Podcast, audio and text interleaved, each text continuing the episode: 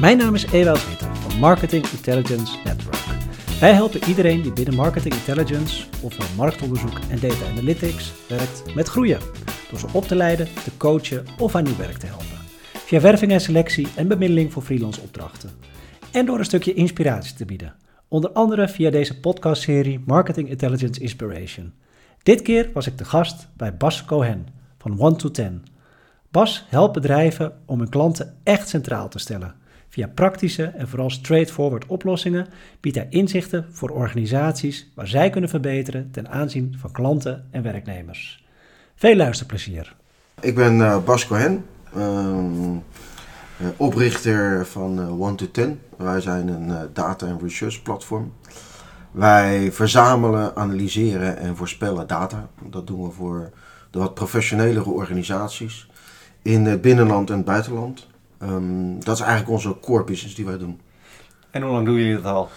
We zijn in 2014 begonnen met het programmeren en het coderen van het platform. En in 2016 hebben we ons platform getest bij Fletcher Hotels. En uh, zeg maar in 2017 zou ik zeggen zijn we echt operationeel van start gegaan. Ja, en wij, met hoeveel uh, zijn jullie? Wij zijn met uh, nu, even kijken, 14 man. Um, en we gaan naar 22 in de komende vier maanden. En ongeveer 8 hier in Nederland. Dan uh, hebben we er nu nog vier in India en dat gaat naar, als het goed is, 9. En dan hebben we er nog drie in Singapore en een development team in Sri Lanka. Zo zeg. Ja, Kijk. ja. Mooi Dus het- internationaal dus. Ja, ja nee, het is een eh, soort van een internationale... ik kom ook uit een, in, uit een eh, internationale achtergrond. Ik heb altijd voor... Ik ben van origine een bankenman. En heb eh, twintig jaar op een eh, tradingvloer gestaan, dus een handelsvloer. In zowel Londen als Frankfurt als Tokio en uiteindelijk Amsterdam. Bij ABN. En ehm, uiteindelijk verantwoordelijk geworden voor alle fixed income, equity, derivaten, currencies, wat er maar was, wereldwijd. En dus altijd wel eh, internationaal georiënteerd geweest. En eh, wat dat betreft ook wat meer met de large corporates en instituties. En eh, ja, wel gedreven door data, want dat was in feite ook allemaal data. En Ja. kwaliteit.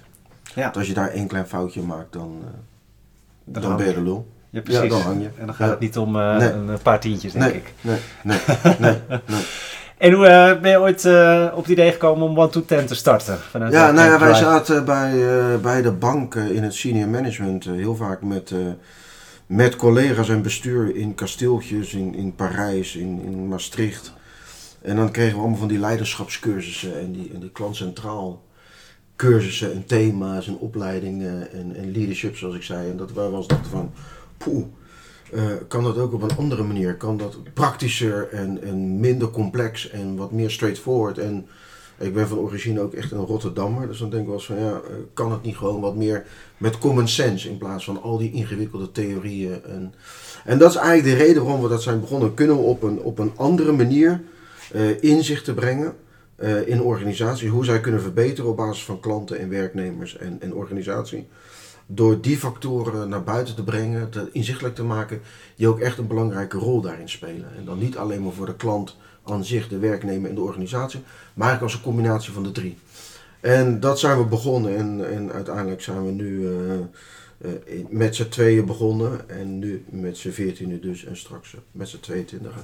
Ja. Met eigenlijk nog steeds dezelfde gedachten, eh, maar wel, ehm, en ik, ik praat bijna als een monoloog door, dus stop maar wanneer ik moet stoppen. Nee, dat eh helemaal goed. Ehm, en eigenlijk in het begin heel erg met de gedachte dat wij eh, dachten dat het interessant was om, om on-site data op te halen. Dus, dus, dus menselijke data, human data.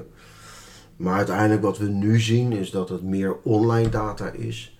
En dat door corona alles wat on-site was met zuilen en, en, en desktop-achtige instrumenten.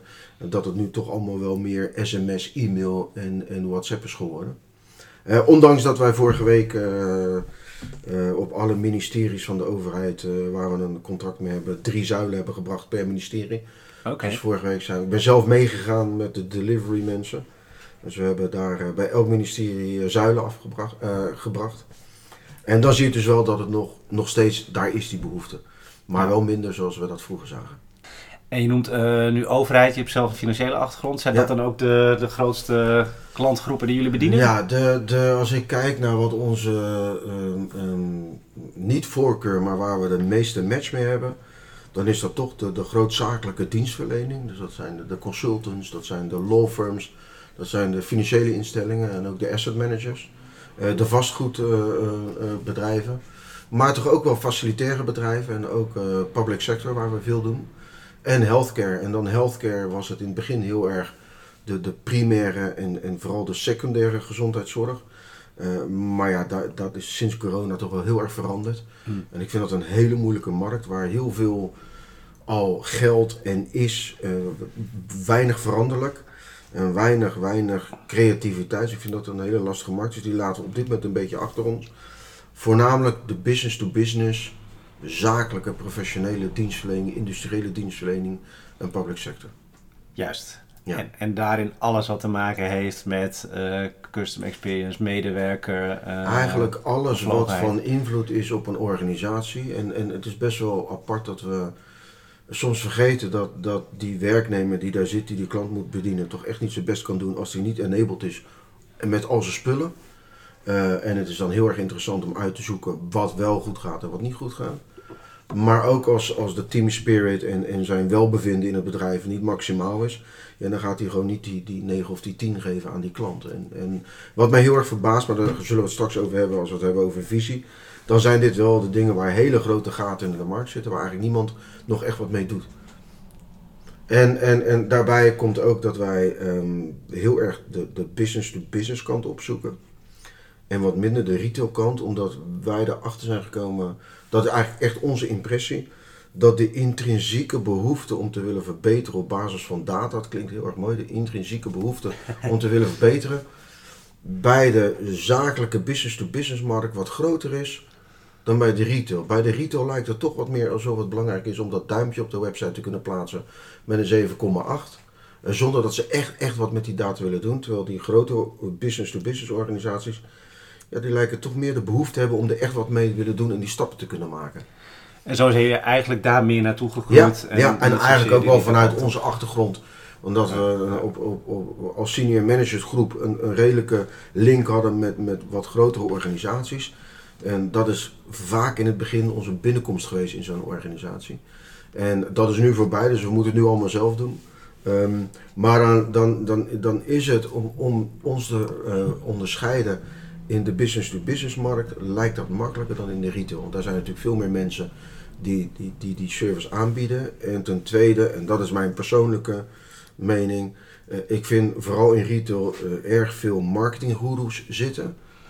Die het eigenlijk allemaal beter weten en er is nooit genoeg budget. En um, dus dan is, dan is de, de, de, de manier om, om jezelf te onderscheiden in de business-to-business -business markt leuker, interessanter en ook nog eens makkelijker. Ja, het wordt niet snel als een, eh, een indringer gezien op het pad wat al bewandeld wordt. Nee, je hebt dan inderdaad die inhoudelijke richting, uh, of in ieder geval de, de, de sectorfocus. Is qua positionering, hoe zou je One to Ten ten opzichte van andere partijen in de markt uh, willen neerzetten? Ja, nou ik moet zeggen dat die, dat, dat antwoord nog steeds een soort van schuldig is aan mezelf en soms ook nog eens aan de aandeelhouders.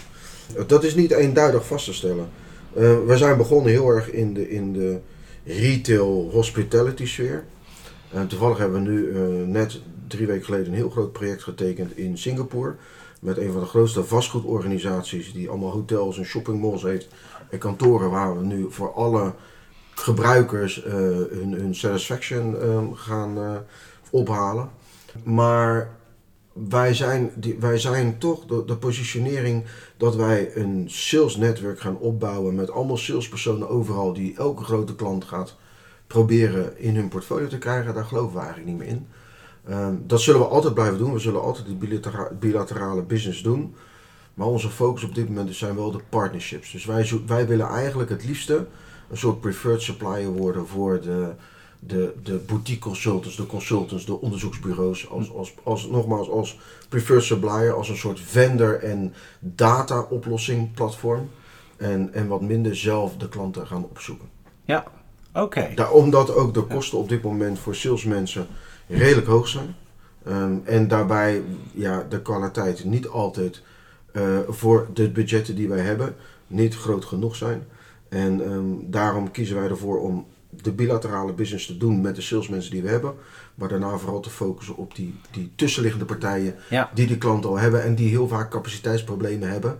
Terwijl wij, wij heel snel kunnen schakelen en systemen kunnen bouwen voor hun en oplossingen. Ja, dus op een efficiënte manier eigenlijk. Ja. Dat soort partijen kunnen goed Ja. kunnen ontzorgen. Ja, ja.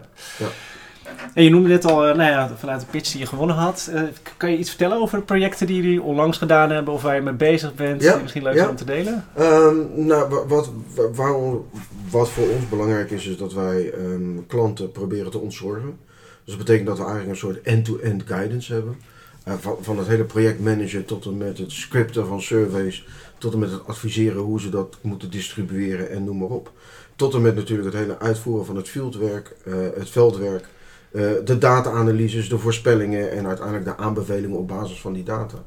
Ehm, wat zijn goede voorbeelden? Wa- Waar, waar ons platform en onze visie het best bij past, zijn organisaties die heel complex in elkaar zitten. Met het liefst zoveel mogelijk afdelingen, locaties, productgroepen, stakeholdergroepen. En dan zie je dat ons systeem het optimaal doet, omdat wij dan een matrix aan vraagstelling hebben, waarbij het systeem, systeem automatisch herkent en allokeert de juiste vragen naar de juiste stakeholders en groepen. En ehm, heel veel organisaties zien dan door de bomen het bos niet meer. En eh, zien door het bos de bomen niet meer. Ja, boom het bos volgens mij. Ja, ja. En ehm, daar bieden wij een oplossing voor in een hele complexe organisatie dat te kunnen doen. Wat is daar een goed voorbeeld? Een goed voorbeeld is een groot industrieel bedrijf, een shipping company bijvoorbeeld. Een, een shipping company, bijvoorbeeld een Alfa Laval, een, een groot Zweeds bedrijf. Ehm, een van de grotere in de wereld, die niet alleen shipping doet, maar, maar heel veel in, in die industriële kant zit. Ehm, eh, die hebben te maken met, met, met schepenbouwers, met projectmanagers, met tekenaars, met, met de purchasing department, met de accountants, met de salesmensen. Hoe kan je dan in één overzicht duidelijk maken wat de satisfaction is? De satisfaction begint op verschillende plaatsen in het bedrijf met verschillende interacties met mensen die heel vaak een andere taal spreken. En niet alleen taal qua, qua land, maar ook een tone of voice. Ja. Daar moeten we op inspringen, dat moeten we kunnen doen. En dat is waar wij bijvoorbeeld heel veel data ophalen. Dat doen we bijvoorbeeld ook voor Lely eh, wereldwijd. Hun, hun, hun, hoe, hoe de status is van hun global support. Tot en met bijvoorbeeld Sysmex, een van de grootste Japanse Nikkei 225 bedrijven. Die eh, laboratoria apparatuur eh, leveren voor nou, alle ziekenhuizen in de wereld en, en alle onderzoeks, gezondheidsonderzoeksinstituten. Eh, daar, daar halen we heel veel data op, niet alleen via servers, maar ook via hun eigen systemen. En vervolgens combineren we dat op een manier waarbij wij bijvoorbeeld laten zien wanneer er hot leads zijn, warm leads en cold leads. Dus het gaat veel verder dan alleen maar die survey.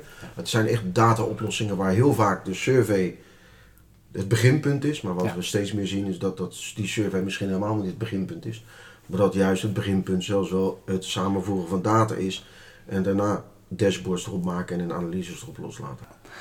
En is het dan ook zo dat je dan vanuit die dashboards en analyses ook ehm, het gebruik daarvan en het, de doorvertaling daarvan door bedrijven ook kan aanjagen, aansturen en dergelijke? Ja, nou ja, het is niet voor niks dat wij zeggen van we willen graag de preferred supplier worden voor een, een, een research of een consultant, eh, een consultancy firm. Ehm, wij zijn niet de change managers. Nee. Wij zijn niet de, de, degene die de aanbevelingen in zes pagina's opschrijven en zeggen nu moet je dit en dit en je kan met die praten, want die gaat dat doen en noem maar op. Voor 160 euro per uur. Nee, wij, wij, wij willen het liefst de data analyseren daar regressiesanalyses op loslaten, correlaties en kijk maar wat je dan kan vinden aan factoren en in hoe belangrijk items zijn. En we willen juist eh, de data zelf laten bepalen wat de belangrijkste factoren zijn en de data zelf laten vertellen aan welke knopjes je kan draaien en nog mooier dat als je aan het knopje draait, wat dan de verwachte effect is op bijvoorbeeld een NPS of een, of een, of een CSAT. Ehm, dus onze, onze eh, input eindigt daar waar de data zijn eigen aanbeveling kan creëren. Jij bent dus vanaf 2014 hè, hier, Ja. eh, hiermee actief. Als je toen en nu naast elkaar zet, vanuit de ambitie die je bent gestart en waar je nu staat, Ja. hoe heb je dat zien ontwikkelen? En is dat het pad wat je van Ja. tevoren ook bedacht had voor jezelf? Eh, nou, daar, daar zal eerlijk zijn dat daar genoeg eh, frustraties in eh, zijn geweest. Ik denk dat de belangrijkste conclusie is dat ehm, mensen uiteindelijk het allerbelangrijkste is. Ehm, hoe, hoe mooi je platform, hoe slim en snel je platform ook werkt. Uiteindelijk gaat het om mensen. En wat ik heb onderschat, is, de, is, is dat toen ik nog voor uh, een organisatie werkte als een bank. En, je, en met, met, met 1200 mensen in, in, die, die, die voor je werkten in, wereldwijd. Dat als er iemand nodig was op een bepaald specifiek item, dat dan via HR de allerbeste uit de markt werd getrokken. Want zo werkte dat vroeger bij de banken. Maar wanneer je je eigen start-up hebt en je moet je eigen liquiditeit en je kapitaal managen. En je bent afhankelijk van ook de, de investering van, van, van uh, externe investeerders. Dat dat geen gegeven is. En dat je dus heel goed moet managen en heel goed je best moet doen om de juiste mensen aan te nemen. En dat, daar zijn we niet altijd uh, even goed in geweest. En dat heeft ook mede bepaald onze richting richting wat meer de partnerships in plaats van de eigen. Dus ik denk dat dat één is, mensen. Uh, wat ik ook heb zien veranderen is natuurlijk, ja, COVID heeft wel, de, zonder dat ik dat van tevoren of terwijl had gedacht, uiteindelijk best wel grote invloed gehad op de manier waarop wij bijvoorbeeld bij, voor RVO deden wij onderzoeken.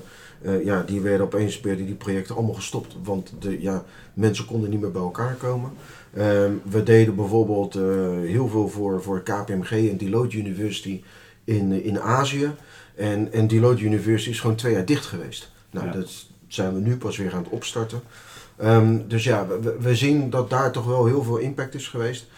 En het laatste wat ik zou zeggen, wat ik zie veranderen, of eigenlijk wat ik vind dat niet verandert.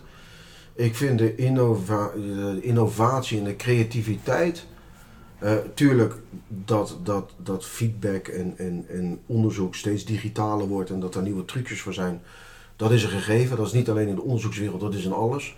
Maar als ik kijk hoe men daarmee omgaat, en dan, dan mis ik wel een stukje ontwikkeling en creativiteit in de huidige onderzoeksmarkt. Ik vind het erg conservatief nog allemaal. En als ik kijk naar de, de tenders die worden gepubliceerd um, en ik lees de, de beschrijvingen van de opdrachten dan zie ik daar heel veel oude teksten, lange vragenlijsten, kwalitatief, kwantitatief.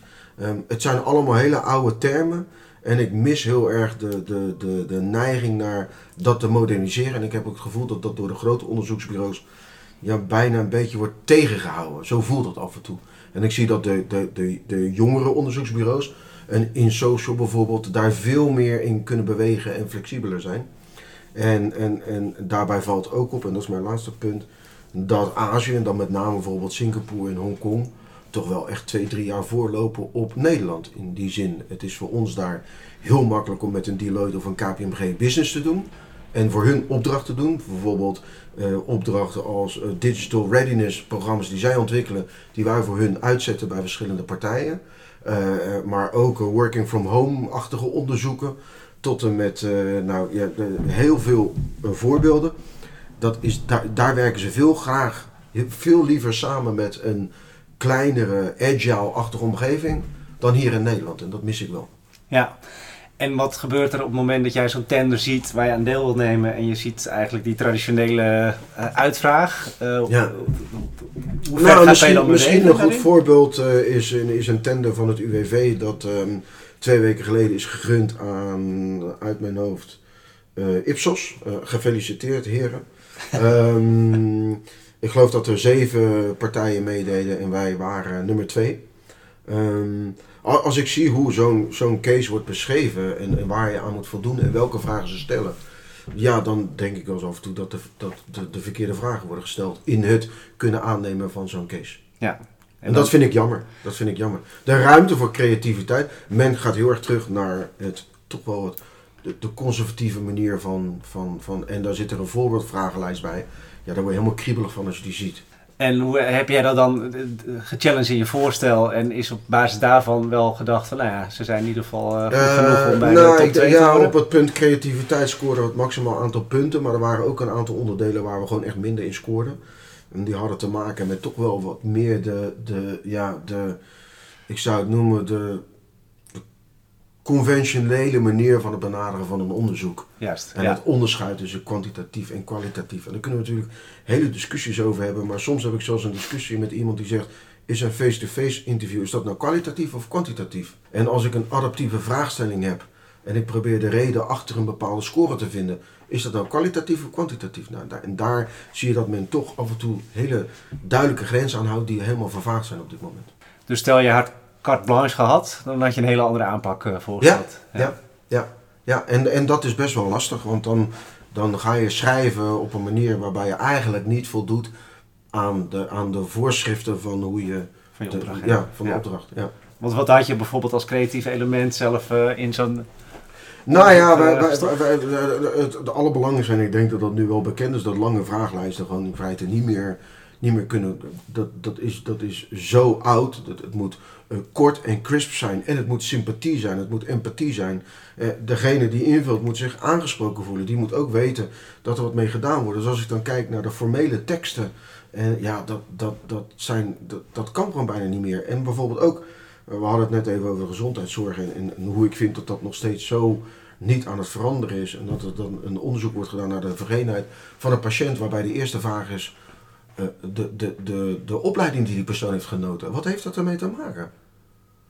Dus de balans tussen ik wil details en ik wil zoveel mogelijk data, weten, weten, soort, weten. een soort arrogante vraag naar alsof, alsof dat zomaar bereikbaar is, want dat, wie, wie weet wil niemand dat allemaal geven. En ten tweede, dus die balans tussen dat, dat, dat ongelimiteerd vragen naar data en welke relevante data moet ik eigenlijk hebben waar ik, die ik nodig heb. Ja, dat, dat, daar vind ik dat dat niet, zich niet ontwikkelt. En ja, ik, ik, toevallig een tijdje geleden nog KLM gevlogen. En toen kreeg ik ook weer een vragenlijst met heb je 12 minuten tijd om een vragenlijst in te vullen. ja, ik snap het gewoon niet. Ik snap het echt niet. Die tijden zijn voorbij. Je noemde dit al vanuit jullie eigen ontwikkelingen, maar eigenlijk volgens mij heb je ook al best wel wat bredere trends aangestipt die je in de markt ziet. Zijn er, nee, los hiervan nog, nog andere ontwikkelingen die jij. Uh, ja, ik, ik, ik, ik er zijn wel een paar dingen waar ik me, waar ik me uh, soms druk over maak. Waarvan ik denk, hoe kan dat dan? Ik, ik vind de, af en toe de prijzen in de markt absurd. Ik wil wel eens een bevriende collega van een ander bedrijf vragen, hoe zou jij dit prijzen? En dan zie ik af en toe de, de uurprijzen voorbij komen. Dan denk ik, goh, als ik dat dan bereken, dat iemand bijvoorbeeld op een project een jaar zit en die, die vraagt dan 70 euro per uur, dan hebben we het over een jaarsalaris van meer dan 3 ton. Da, daar snap ik helemaal niks van. Um, daarbij zie ik dat bij de grote tenders, dat als daar kleinere partijen meedoen, dat die grote worden ingehaald door die kleinere, omdat ze flexibeler zijn en ook redelijkere prijzen hanteren. Dat is één ding wat ik zie. En ik denk dat, dat, dat er druk ontstaat op deze sector, omdat er toch een wat moeilijkere tijd aankomt. Tweede wat ik zou zeggen, wat ik merk, is dat ik, ik verbaas mij over. Het zijn ook positieve dingen, want het zijn allemaal dingen waar je op kan inspelen. Maar wat mij verbaast is hoe, hoe, hoe verticaal iedereen denkt. Dus ik zie toch heel vaak in een organisatie een, een chief commercial officer die helemaal gefocust op de klanttevredenheid en daar zijn eigen consultants mee vraagt voor 160, 170 euro per uur. Terwijl aan de andere kant de chief HR officer er alles aan doet om de engagement zo goed mogelijk te maken van het personeel. En daar weer een andere consultant die voor gebruikt. En, en dat eigenlijk ja, niet combineert. En dan hebben we nog de derde, de Chief Operations Officer. Die probeert onze organisatie efficiënt te maken. Dat alles agile is en lean en mean. En, en daar eigenlijk ook een andere consultant voor gebruikt. En als je dat nou allemaal bij elkaar kijkt, dan zou je eigenlijk zeggen dat je wat meer een CEO-view wil hebben. En dat is wel heel toevallig. Een CEO is natuurlijk de, de, uh, degene in het bedrijf die dan het overzicht moet hebben. Maar de C is ook de customer, de C van customer, de I van employee en de O van organization. Dus eigenlijk is dat iets wat wij, en daarom hebben we ook zelf een model ontwikkeld wat we noemen het CEO-model. Wat net zo diep gaat als een, alleen een customer of alleen een employee of alleen een organisatieonderzoek. En, en eh, waarschijnlijk voor een zesde van de prijs wat je nu zou zijn als je dat per stuk uh, bestelt. En ik denk dat we wel die kant op gaan. En dat zou heel erg interessant zijn. Vooral omdat je daar veel beter mee kan benchmarken. En het laatste wat ik zie is natuurlijk wel echt de, en, en dat is echt ook terecht, de noodzaak voor data analytics. Ja, die is steeds groter. Dus wij gaan nu, we hebben deze week akkoord gegeven om zes nieuwe mensen aan te nemen in ons team in India. Dat zijn allemaal MBA-studenten in hun laatste jaar met data analytics en business analytics achtergrond. Um, met een uitzonderlijke kwaliteit en werkervaringen. Um, het enige wat mij wel opvalt aan data analytics is dat, uh, en dan kom ik toch weer bij, met alle respect voor de marketinggoeroes, daar mis ik wel kennis van data analytics. En men heeft het allemaal over predictive analytics. Maar eigenlijk, als ik aan iemand vraag, wat bedoel je nou met die predictive analytics? En ik kom uit die business, dan merk ik dat heel veel mensen dat niet weten. En uiteindelijk is predictive analytics niks anders dan het slim inzetten van statistische formulieren en procedures en berekeningen die in feite kunnen voorspellen wat de impact is van een bepaalde knop als je daar aan draait op bijvoorbeeld NPS en, en, en, en Customer Satisfaction scores. Ehm, dus predictive analytics, daar gaan we absoluut heen. En ik denk dat straks conclusies en aanbevelingen nog meer zijn op predictive analytics en nog minder op inzichten van de consultant. Wat is er nu? Zijn er tot slot, wat, wat zijn dingen die jij graag leest of volgt of bijhoudt om bij te blijven, ofwel in dit vakgebied of ook gewoon breder dan dat? Ja, uh, ja in, in, feite is, is um, voor mij um, luisteren, feedback, wel cruciaal. We zien dat overal. Of het nou gaat om, om, om um, mensen bij, bij de wereld draait door die, waar blijkbaar niet naar is geluisterd tot, tot, tot mensen in, in Iran, maar, maar ook groepen in Amerika waar misschien uh, door Trump wel dan wordt geluisterd en anderen niet. Uh, tot en met in een organisatie waar dingen spelen. Luisteren en wat doen met, met wat ze zeggen is cruciaal. Luisteren naar elkaar zal uiteindelijk de wereld echt verbeteren. En um, um, ik denk dat alles om je heen wat gebeurt, is uiteindelijk luisteren, luisteren en nog eens luisteren. Dus um, laat ik het zo zeggen, als je mij vraagt wat lees ik graag, ik lees graag alles. Elk artikel in Time Magazine tot en met CNN, tot en met NOS, tot en met RTL is interessant en leidt uiteindelijk tot een behoefte om te luisteren en uit te zoeken. Nog belangrijker, inzicht is vaak heel erg interessant, maar uiteindelijk is uitzicht nog beter. Want inzicht is inderdaad al een behoorlijke achievement in sommige gevallen. Maar natuurlijk op basis van het inzicht en uitzicht te creëren, is uiteindelijk waar het om gaat. En of dat dan gaat om het verbeteren van de maatschappij of een bottomline van een organisatie, uiteindelijk gaat het wel om uitzicht en niet alleen maar om inzicht. Ja, je vroeg net van, zijn er dan nog dingen? Er is toch nog wel iets wat, wat mij ook heel erg opvalt en wat, waar wij echt proberen aan te werken. En dat is de, de, de overcomplexiteit die wordt gecreëerd op, op het vakgebied van experience management. Uh, hoeveelheid artikelen en symposia en events die worden georganiseerd over dit onderwerp is echt onvoorstelbaar. Maar als je af en toe kijkt wat er werkelijk wordt gedaan, dan staat er toch wel een schril contrast met, met, met wat er over wordt geschreven. En um, wij zijn heel erg voor om het common sense terug te brengen in tevredenheid. Um, je hebt geen studie of een hele dure consultant nodig om te weten wanneer een klant tevreden is of wanneer een klant blij is. En um, um, dat, dat, wat ik noem dat Rotterdamse, terugbrengen van, van common sense in, in tevredenheid, is voor ons echt heel erg belangrijk. En wij merken dat dat bij heel veel klanten, vooral in complexere omgevingen, dat heel erg werkt. Wanneer je het versimpliceert en eigenlijk terugbrengt naar hele simpele dingen die in feite iedereen begrijpt. Het gaat niet alleen om de simpelheid van de vragenlijst en de dataopbouw, maar ook om de interpretatie daarvan. En ik denk dat dat het terugbrengen van, van, van common sense en het versimpliceren van data is voor ons ook wel een soort van een, een, een, een, een waar we naar streven en waar we proberen altijd achter te staan.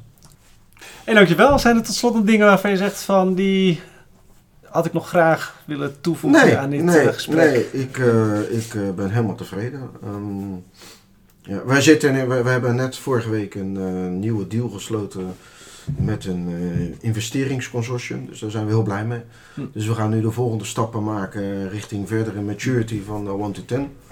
En uh, daar kijken we naar uit om daar met heel veel onderzoeksbureaus en consultancies mee samen te gaan werken. En ook met de klanten waar we al mee samenwerken. En ik hoop dat iedereen ons nog vaker zal tegenkomen in de markt. En hiermee zijn we weer aan het einde gekomen van deze podcast. Ik hoop dat je het weer interessant vond. Er staan weer nieuwe podcasts in de planning, dus hou onze website, LinkedIn of jouw favoriete podcast app weer goed in de gaten. Leuk dat je wil luisteren en hopelijk tot de volgende.